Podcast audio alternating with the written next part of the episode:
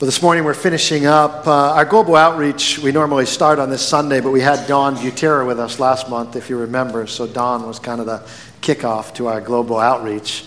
And uh, so he spoke then. And so I'm going to finish up our Colossians series actually today. We're going to do the last message in our series on who is Jesus, and we're going to finish that up today.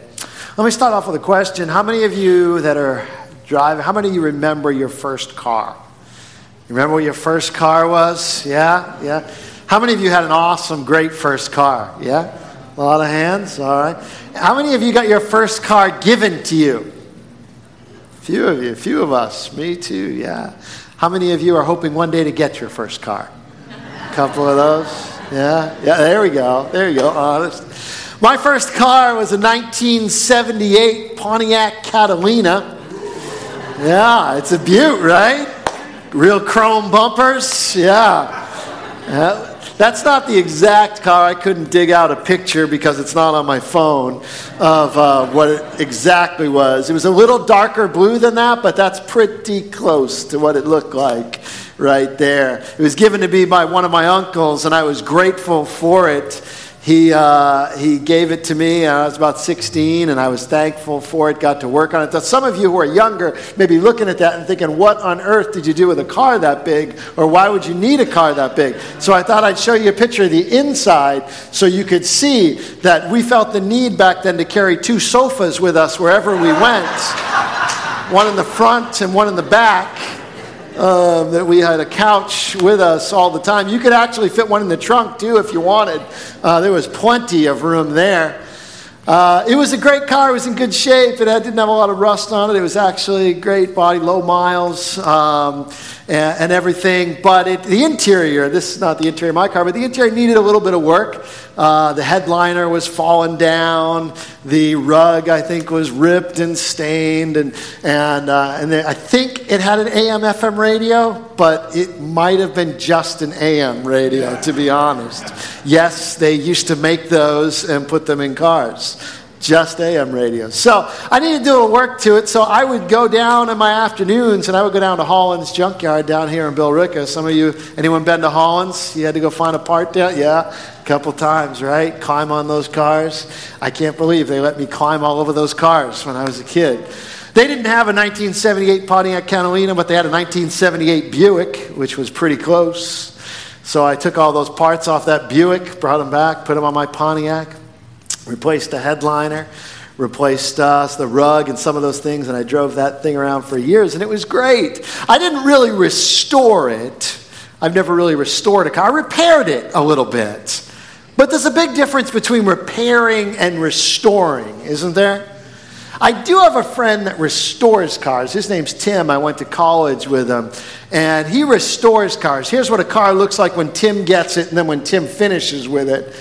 Uh, he put this post up, this very early 65. It's a Mustang, came out of rust free Riverside, California. It was a Korean War veteran's daily driver until parked in 1986.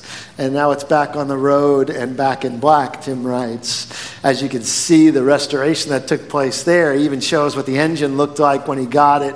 Um, that 289 Mustang engine, if you know those, and uh, he restored that, and it looks uh, looks beautiful. And then uh, just before that, I think that I may be wrong. Someone may correct me. I think that's a 57 Bel Air, um, but he, uh, he restored that one as well. He does more than repairs them, he restores them. And the reason that sometimes cars need to be restored is because if you leave a car on its own for any significant amount of time, it will deteriorate. Uh, the metal will begin to rust, the fabric will begin to fade. If you really leave it, animals will begin to make a home in it. Some of you may have had that. I heard a story this week about uh, a person that went out to their car and it was making it started smoking and they couldn't uh, they didn't know why. Uh, squirrels had been hiding acorns in the engine, like hundreds of acorns. Like they had to take it to a mechanic to get the acorns out. Acorns. So if you're not careful and you leave it too long, they will make a home in it. And things It, not just cars, if you leave them over a serious period of time, they will deteriorate over time. They will downgrade. They will deteriorate. But cars aren't the only thing that break and deteriorate over time, are they? Uh, there's things, uh, all kinds of things. Our bodies break and deteriorate over time. Amen? Yeah, no one wants to admit that one, right? But it's happening. I don't care how much you brush your teeth or floss in the morning, they are deteriorating. I, it's depressing to me sometimes when I think about my body. I think about it sometimes like a car. How, if you've ever bought a new car, or even if you bought a car that's new to you, I always think the same thing when I drive off the lot. I have the same thought in my mind. I think this is as good as this car is ever going to look. And this is as good as this car is ever going to drive. It's all kind of downhill from here. And unfortunately, I kind of think that when I look at my body, and I'm kind of like, this is as good as it's going to get. It's, I don't know. I mean, I suppose I could do some stuff, but I'm probably not going to. Um, let's be honest. If I haven't done it yet, it's kind of as good as it gets. And, and, and that's kind of what happens, right? But, but things are deteriorating over time, but it's not just our cars, it's not just our bodies, it's our world. Right? Our world, once pristine, is now broken, seriously broken, right? I mean, if you look around, I mean, I, we just talked about one story this morning of a, of a shooting uh, in that church, but if we were to open up our news feeds and scroll through and share what's there, there'd be all kinds of stories of brokenness. All kinds of things that this world has deteriorated. You look at this world and you think of the 750 million people who live on less than $2 a day you think of the tens of thousands of children who die every day of preventable causes. Not even the preventable causes. Uh, we think about the wars that are going on and the many places that are on the brink of war, and we realize that the world has deteriorated, it's broken. But it's not just the large world, it's our own world too, right? And we can look at our lives and our relationships and say they're not what we'd like them to be. There's brokenness that's there. They're not pristine. They're not perfect. There's definitely problems that are there. So, what do we do? Well, maybe we take the approach that I took with my Pontiac and we try and repair it. I think that's a lot of our approach sometimes. We try and repair it. We do our best to repair it in our own wisdom, in our own ways. And our world does that all kinds of ways. We, we form committees and councils and organizations. come together, try and say, okay, you fix that problem.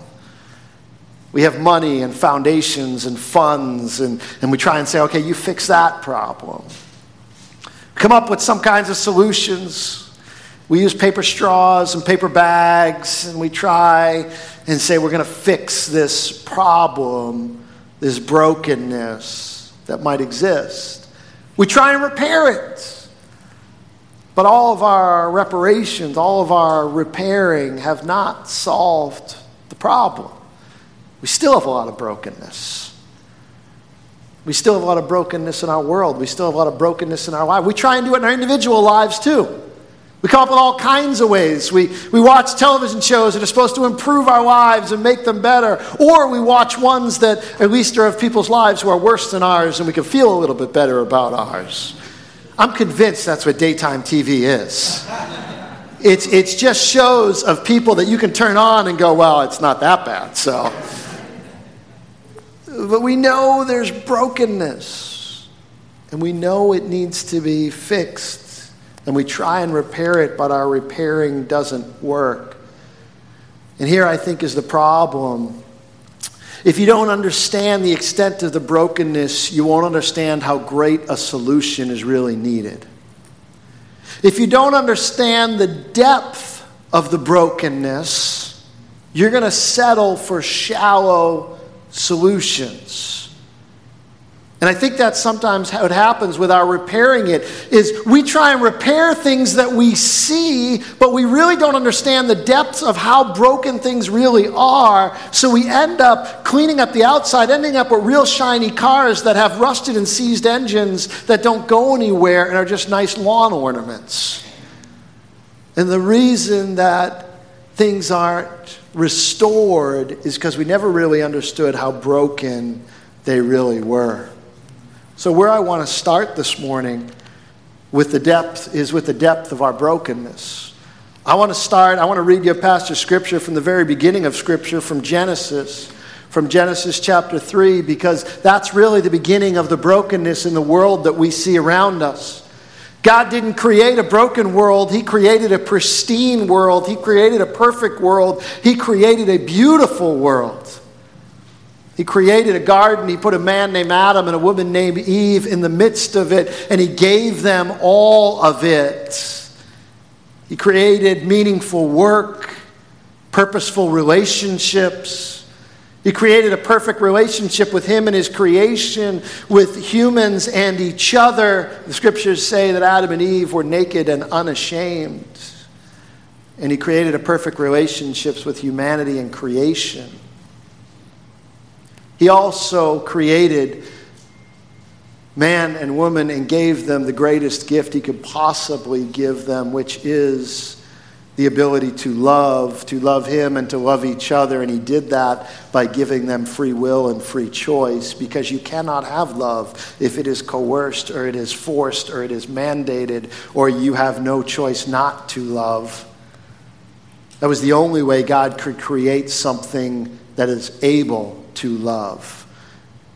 That is the only way God is, was able to create a part of his creation that is able to love him, experience love, and love each other is by risking and being, making it vulnerable enough that it would be able to choose not to. And he gave men and women that gift to be able to experience love and to be able to choose not to. He did this by putting one tree in the midst of this beautiful garden and gave them the choice told them not to eat of it. Don't, don't touch that one. Don't eat that tree.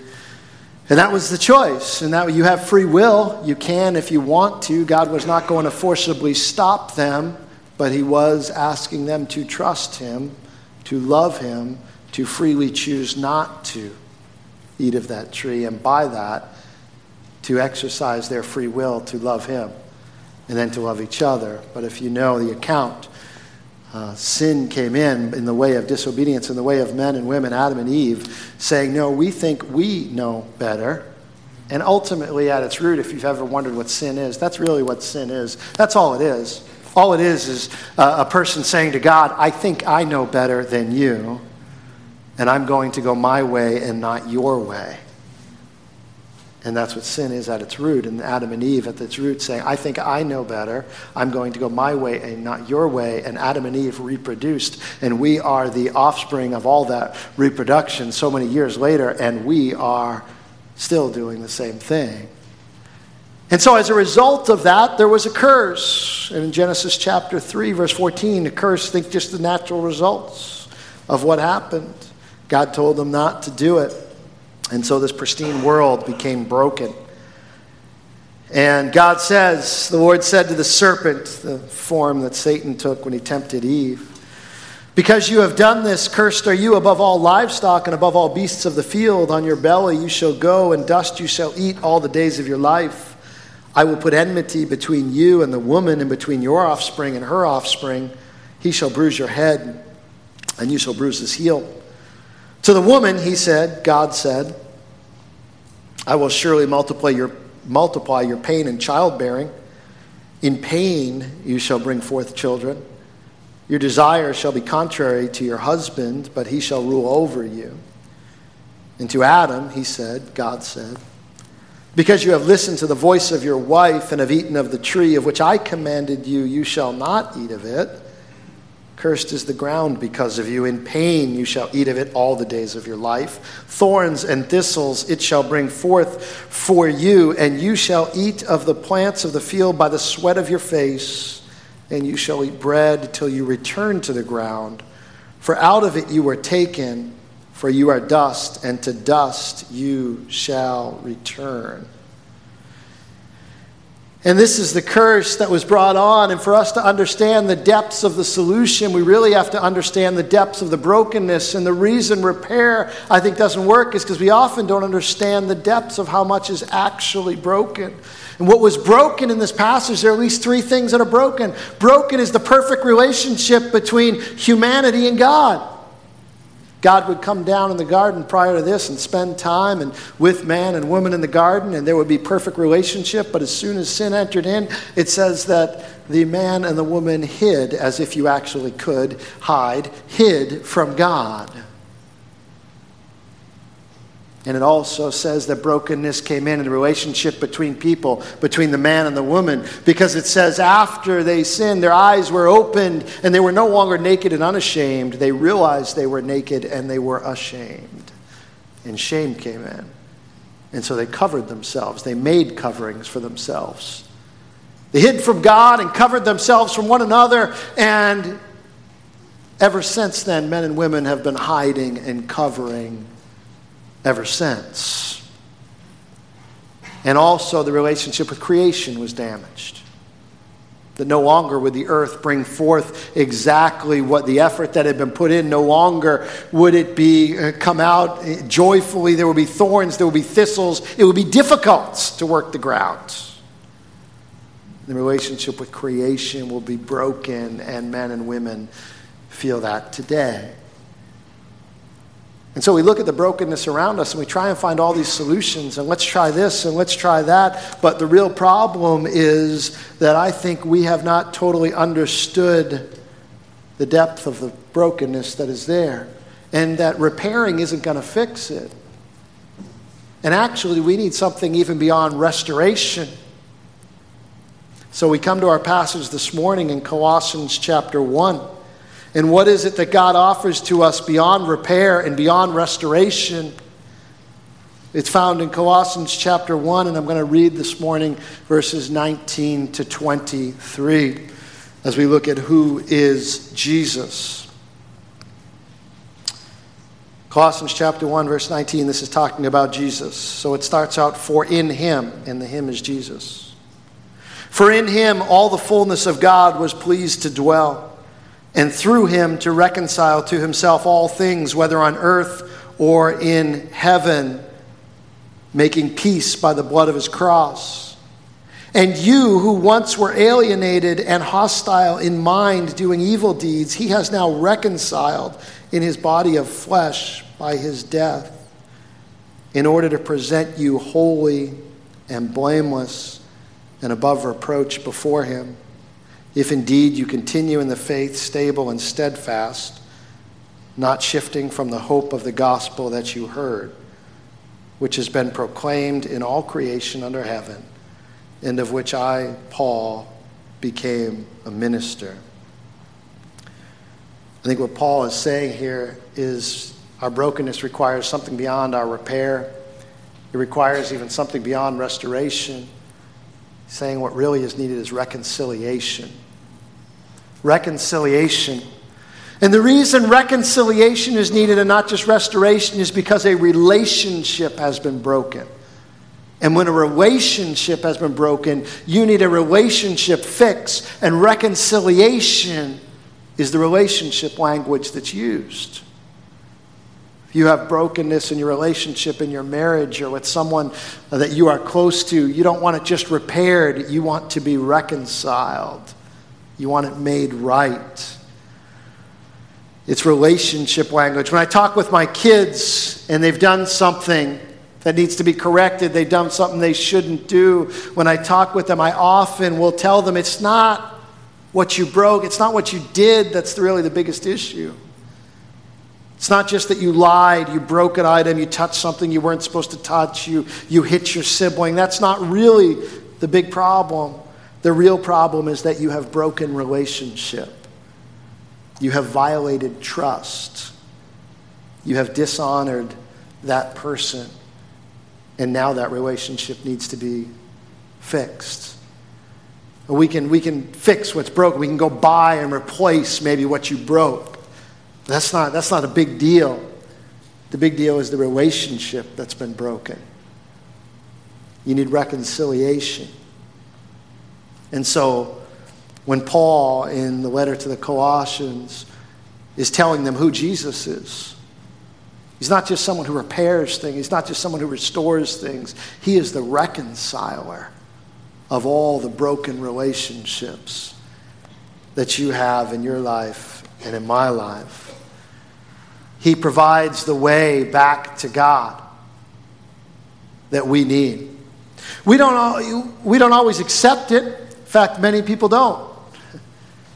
Because we often think we have to fix what we broke. And so we reject God's help.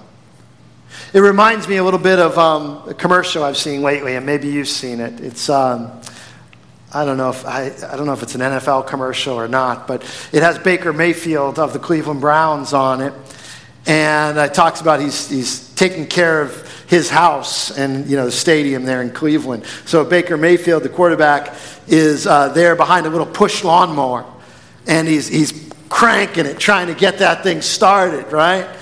And he's because he says, you know, I got to cut my lawn, his his field there, and he's got this little push lawnmower, right? And then beside him, behind him, you got what I guess is the groundskeeper there at Cleveland, or at least an actor portraying the groundskeeper.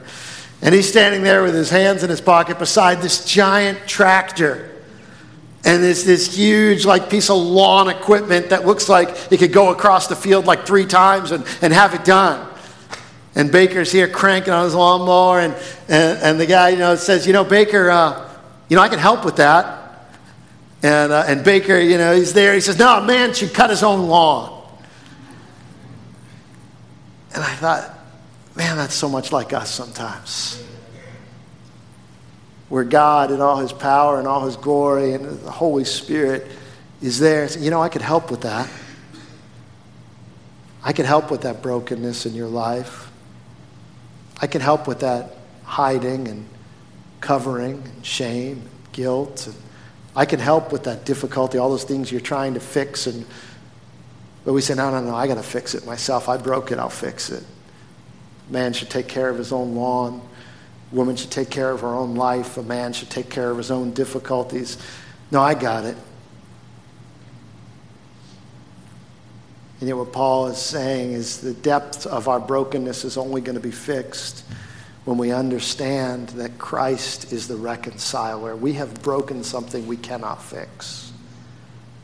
And so God sent Jesus to us to reconcile us back real quick this morning in this passage, there's at least the reconciliation of Jesus, at least four things that are a part of it. I'm going to give it to you quickly. I'm going to run through them quick.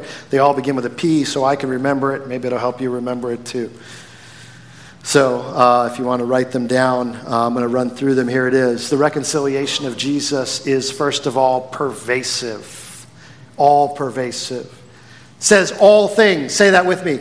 All things all things, whether in heaven or in earth, through him to reconcile to himself all things, whether on heaven or on earth, making peace by the blood of his cross.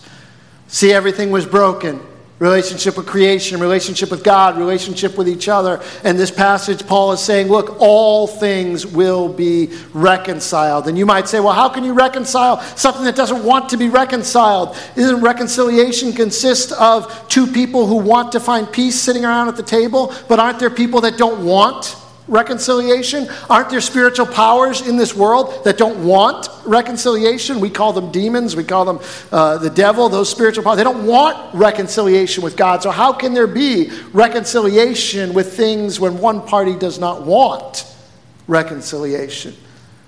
Well, sometimes we think of the only definition of reconciliation is just finding peace between two people, but that's not the only one. The other definition of reconciliation is to bring harmony, balance, or to settle accounts. And the reconciliation we're talking about is that kind of reconciliation where God finally says it began with Jesus and the cross, it'll end when Jesus comes again, but all the accounts will be settled. And there'll be nothing that disrupts the peace in God's creation any longer. And those forces that have been allowed to roam free and rebel as they will will no longer be allowed to do so whether they be spiritual forces in heaven or men and women who choose to rebel. It's only for a period of time. Accounts will be settled. And everyone gets, I believe C.S. Lewis was right. In the end, everyone gets what they want. If it is eternal separation from God that they want, or eternity spent with God, I don't believe anyone will ever unfairly be sent to hell. I've heard it said just recently, someone I thought it was a good way to put it, that the door gates of hell are locked from the inside. People that are there don't want anything to do with God. They have rejected Him, they have rebelled against Him. And they're allowed to move freely now, but not always. It will be completely reconciled, and harmony will come, and accounts will be settled. In heaven and on earth. This creation that is suffering through no fault of its own, God created it perfect. But is suffering because of the curse will be restored through no choice of its own. God will restore it. There will be a new heaven and a new earth. And those that follow the Lord and put their trust in Him will dwell in this new heaven. And some people I know say, I've talked to some people who even say, I'm not sure I want to go to heaven. I'm not sure I want that reconciliation because we have got these silly, stupid pictures of heaven that get in our head. Because we let heaven be defined by toilet paper commercials that have little bears flying around on clouds playing harps with wings that sprout from their back. Or from cartoons or from some other thing defines what heaven is instead of allowing Scripture and God Himself to define what heaven is. And at some point, I think we probably need to do a series on what heaven is like. But my short answer, and I think I've shared it with you before, my short answer is always the same those things that you love here that bring worship from your heart and your mind to God have been created by God. The rose that is beautiful and smells wonderful, the chicken parmesan or shawarma or falafel or whatever it is you love and enjoy has been created, and the pleasure to enjoy it has been created by God. The love that you feel in relationship with those that you love, the beautiful foliage that God has given to us in this part of the country at this time. The pleasure that it brings and the praise that it erupts within us is from God. And do you really think that the God who created all that is going to risk you getting to heaven and being like, ah, it's not that great? I think that was, I, I, was, I preferred it back down on earth. I mean, do you really think? I mean, just think about it logically, it makes no sense. And God will remake and reconcile all things, and it will be the way that He intended it to be. It's all pervasive. I said I'm going to run through them quick, and I spent a lot of time on that one. Second one, Jesus' reconciliation is personal. Say these two words with me. And you. It's not just the heaven, it's not just the earth. And you, man, and you, woman, and you, young person. Jesus has made a way to reconcile you back to God. Reconciliation is personal. The brokenness you feel in your life is real, but the reconciliation that Jesus offers you is personal. That you can be in relationship with a holy God through faith in Jesus Christ because God has made a way for it. Jesus will reconcile all people and settle all accounts, and you can be in relationship with a holy God through Jesus Christ because He has made a way for it. You can try and repair it in your own strength, but you're not going to be able to do it. The only way that it's done is through Jesus Christ. See, reconciliation is different than restoration. Not only because it's relationship language, but because reconciliation recognizes that there is something in the past that was and needed to be reconciled. Maybe it's easiest explained if I put it this way the risen Lord Jesus Christ that we see in the scriptures and his glorious body still had scars on his hands and his feet. See, restoration wouldn't have allowed that. It would have been completely new, right? But reconciliation is going to use the pain in order to bring glory and worship to God, such that I am reconciled to God, and for eternity I will praise God for saving me out of the situation that I had put myself in through no strength and no hope and no help of my own, only through His goodness and grace. And so reconciliation will erupt in a praise even greater than restoration would.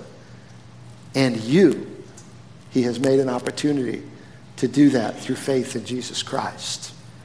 And you, who hide from God and cover from one another, He has made the opportunity to be free of guilt and shame and sin through Jesus Christ. Because reconciliation is personal, because our sin is personal. Because you might sit here and you say, well, how come I have to suffer for this Adam sin? Well, you don't have to. I mean, I'd argue theologically that we do, but you don't have to. We suffer enough for our own sins. I don't need Adam's, I've got enough of my own. And it's personal. And I need a personal reconciliation. And Jesus brings that. Thirdly, it's not only pervasive, it's not only personal. Jesus' reconciliation is purposeful. There's a purpose to it. He reconciles us in order to present you holy and blameless above reproach. There is a goal to what God is doing in your life. There's a reason you are still here in heaven. There's a mission and a purpose He has for you, and part of that mission and the purpose is that you would become more like Jesus. Is that you would grow not just in receiving salvation, but you would grow in sanctification. You all know what that word means, right? Sanctification. That's, uh, that's a word that means you don't stay the same. You grow closer and more like God. You become more sanctified. And God has called you not only to receive salvation, but to start a process of sanctification that you would become more the person that God has called you to be. Make no mistake about it, you will never become sinless this side of heaven, but you and I can sin less. There are places in our lives where we need to bring under the control of God and give it to the Holy Spirit. And if you have the root of Christ in your life, you ought to have the fruit, even in bud form, of the Holy Spirit in your life. And we ought not to have people who sit in church all their lives and never grow in their walk and who they are in God. Salvation is offered, but sanctification is expected in order to present you holy and blameless and above reproach. It doesn't happen overnight. I'm not saying you come into church and give your heart to God. The next day, you're, you're, you've got victory over everything that's been difficult. No, it doesn't happen overnight. Usually happens, the way I usually see it is you, you look back in five years and you think, oh, you know, I started attending church, I started giving my heart to Jesus five years ago, and man, there's some things that are different now than they were then. Things that back then would take me, say, three months to get over. You know, someone wronged me and I had a hard time forgiving them, and it took me three months to get over that and give, it, give them the forgiveness that I owed them. Now it only took me three weeks. And that's progress. Or maybe three days. maybe it's down to three hours or three minutes. Because sanctification is happening because God is making you more like Jesus. Things that you used to struggle with, all of a sudden, one day you wake up and you realize, wow, I did. Used to struggle with that, but I don't even have a desire for it anymore. Because God removes it from you. He removes the desire and the want for that. And sometimes I would encourage you, and this is a whole other message, but that's what needs to be our prayer. God, change my desires and my wants, not my behavior. Change what I want. So Jesus' reconciliation is purposeful. Final one, and maybe this P is a little bit of a stretch, but I needed a fourth P. The reconciliation of Jesus is preserved. And the scripture says, if indeed you continue in the faith, stable and steadfast, not shifting from the hope of the gospel that you heard. Paul puts a conditional statement in there. It's clearly a conditional statement. He clearly says, this is true. This reconciliation happens if you will stay stable and steadfast in what you have been called to. Because he was writing to a church in Colossians who were starting to be led away from the pure gospel. And he said, You need to stay faithful to that gospel. Do not let anyone lead you away. He didn't reference it, but in light of what we've read this morning, I think it's very easy to say, Do not let anyone lead you away the way the serpent led Eve and Adam away. Do not be led away from the truth that God has given you. Do not start putting anything else in life that you think is going to fix the problem because that's what was happening in Colossae is they were thinking, well, something else has to fix our problems. We need angels. We need something else. We need, you know, and, and sometimes we can start thinking that too. We need some other solution to repair this. And Paul is saying, no, all you need is Jesus. He presents a very high Christology to say this is who Jesus is. He's the one that solves all of these problems. You're not going to fix them yourself or through any other means. Jesus' reconciliation is preserved as you continue steadfast in what you have been called. We don't accept salvation without sanctification. There's no such thing. Salvation and sanctification go together. So you continue in this you continue in growing in this. Maybe as I close this morning, one thing that would help us to understand the picture of all four of these is a parable that Jesus told. And I want to close with this parable this morning. It's a parable that Jesus told, and it's recorded in Matthew chapter 22. I'm going to read it for you this morning. It's the parable of the wedding feast. And here's what Jesus says. And again, Jesus spoke to them in parables, saying, The kingdom of heaven may be compared to a king who gave a wedding feast for his son and sent his servants to call those who were invited to the wedding feast, but they would not come. So, just a pause here. A lot of times in Scripture, a wedding is the metaphor and the imagery that's used for the kingdom of God, for God calling. In fact, at the end of time is a wedding banquet, a marriage supper that's pictured uh, as God and his followers are all together there. So it's a wedding banquet that God is the king. The Son is, of course, Jesus. Those who were invited to the wedding feast, but they would not come. Again, he sent other servants, saying, Tell those who were invited, See, I have prepared my dinner. My oxen, my fat calves have been slaughtered, and everything is ready. Come to the wedding feast.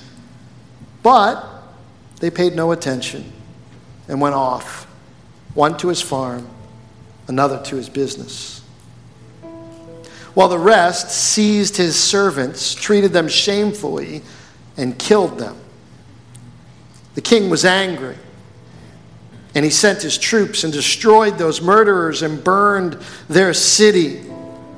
Pause there for a second. I might use the word reconciliation or settling of accounts. They got what they wanted, which is being away from the king forever.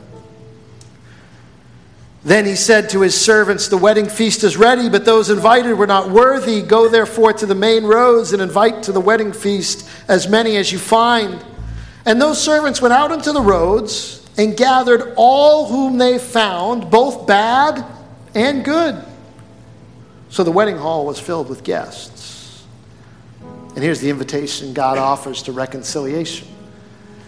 See, the heavenly spirits in heaven that'll be brought back into reconciliation have already made their choice, presumably with full knowledge of God.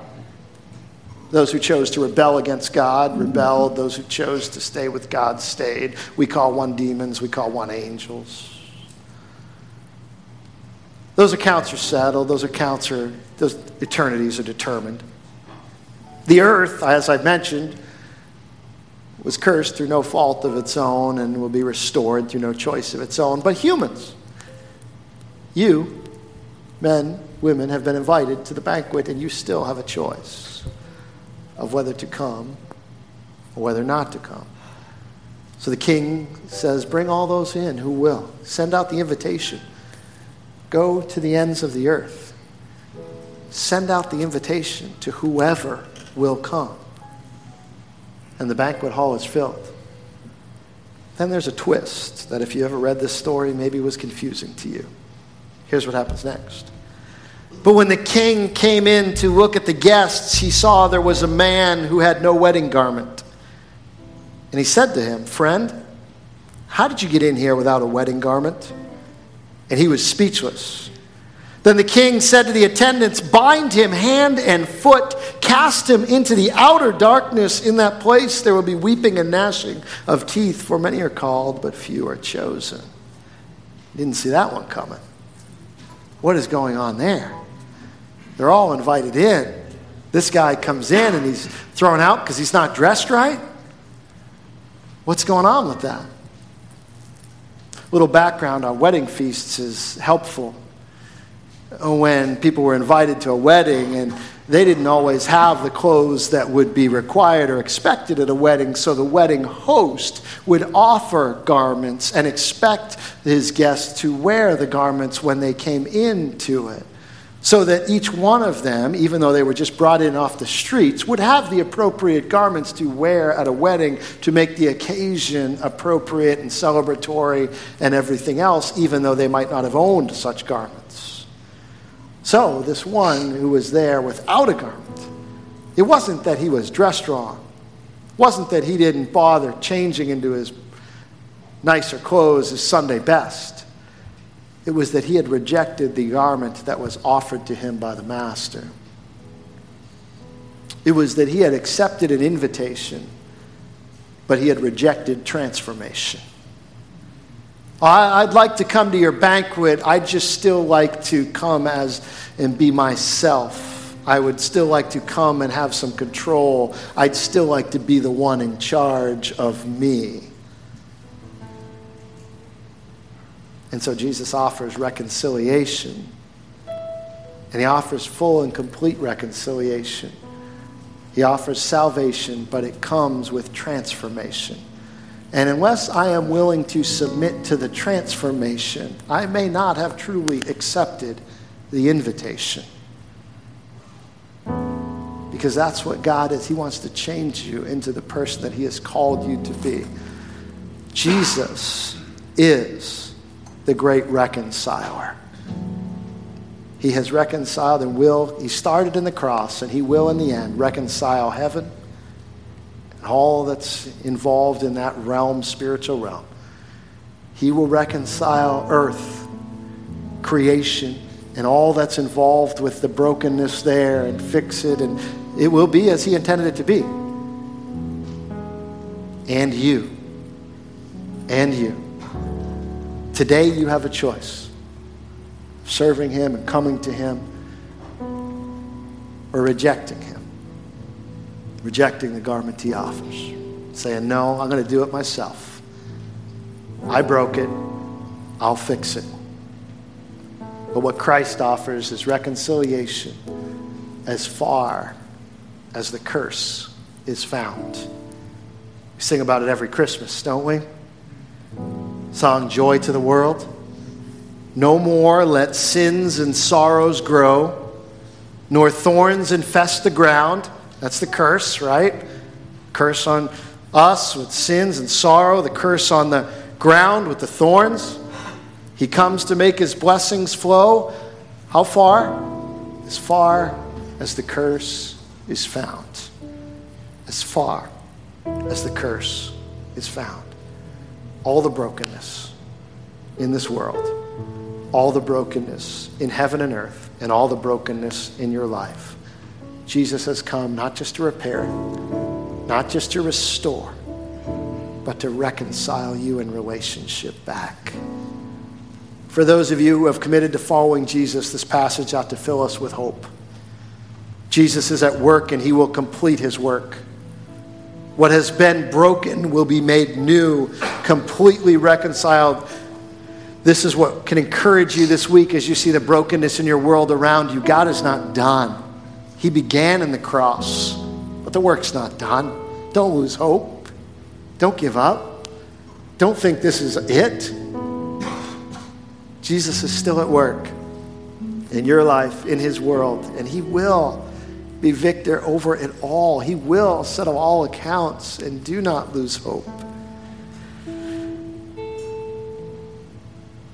But the other real question, if you're here today and you're not a follower of Jesus, is will you submit to being reconciled to God? Or will you keep trying to fix things yourself? Or will you keep trying to repair things and hoping that the next time fixes it, that the next solution is really going to fix it? Or will you do something this morning different than you've ever done so that you can get a different result than you've ever gotten? Will you give yourself over and trust yourself to Christ and put your life in His hands? And ask you to bow your head and close your eyes as we close in prayer. And if that's you here this morning and you've maybe you've uh, come in here and you have been trying to fix your life in your own strength, and you have been trying to reconcile this brokenness because you see the brokenness. I didn't tell you anything new this morning. You already know. You already know the world's broken. You already know your wife's broken. You got relationships that are broken all over the place. You already knew that. But what's news this morning, and what is good news this morning, is that Jesus has come and died on a cross so that if you will put your faith and trust in Him, that you might be healed, that you might be brought into right relationship with God, with each other, with His creation. Does it change overnight? God is at work changing it in your life, but it will change in an instant that you no longer need to hide or cover because you can put your faith in Jesus and know that God loves you and is in relationship with you, and you are with Him. And so, if that's your desire this morning, you want to be reconciled with God. I'm not going to. I'm going to. I just want to pray with you and pray for you. And I'm just going to ask you at this moment if you just, that's your desire. You say, God, that's what I want. I want to be reconciled with you. I know I want to stop striving in my own effort, stop trying to repair things, stop trying to fix things. I'm tired of doing that and it's not getting the results I want. So, God, this morning I am going to throw myself completely on your mercy and grace and give my life to you and accept not just an invitation, but the transformation that you want to bring to my life. And if that's you, I just ask you to raise your hand to God and say, God, that's me. God, that's me. That's where I am right now. That's where I am today. And I just want to pray for you. I'm not going to ask you to do anything more than raise your hand and I might pray for you. Thank you. Thank you. Hands going up. Lord, you say, Lord, that's me. I need you. I'm tired in my own effort. Thank you. I want to fall upon your grace and your mercy. God has not made it difficult. In fact, he has said that if we will come to him with an honest heart, confessing our sins, that he is faithful to forgive them. There's a little prayer on the back of your Connect card. You don't have to look there because I'm going to read it for you. And if you will pray this prayer with me with an open and honest heart, then you enter into that reconciliation with your holy God and that relationship with Him. Here's what it says Thank you, God, for loving me sending your Son to die for my sins. I repent of my sins and receive Christ as my Savior. And now, as your child, I surrender my entire life to you. Lord, I thank you for each and every one of the men and women and young people who lifted their hand and said that's their desire today. They want to stop striving in their own effort. They want to trust you and they want to continue in your path. They want to accept your invitation and your transformation. Lord, would you come in and do what you said you do, inhabit their heart and their life, make them more like Jesus, make us more like your Son, so that we might be healed as far as the curse is found.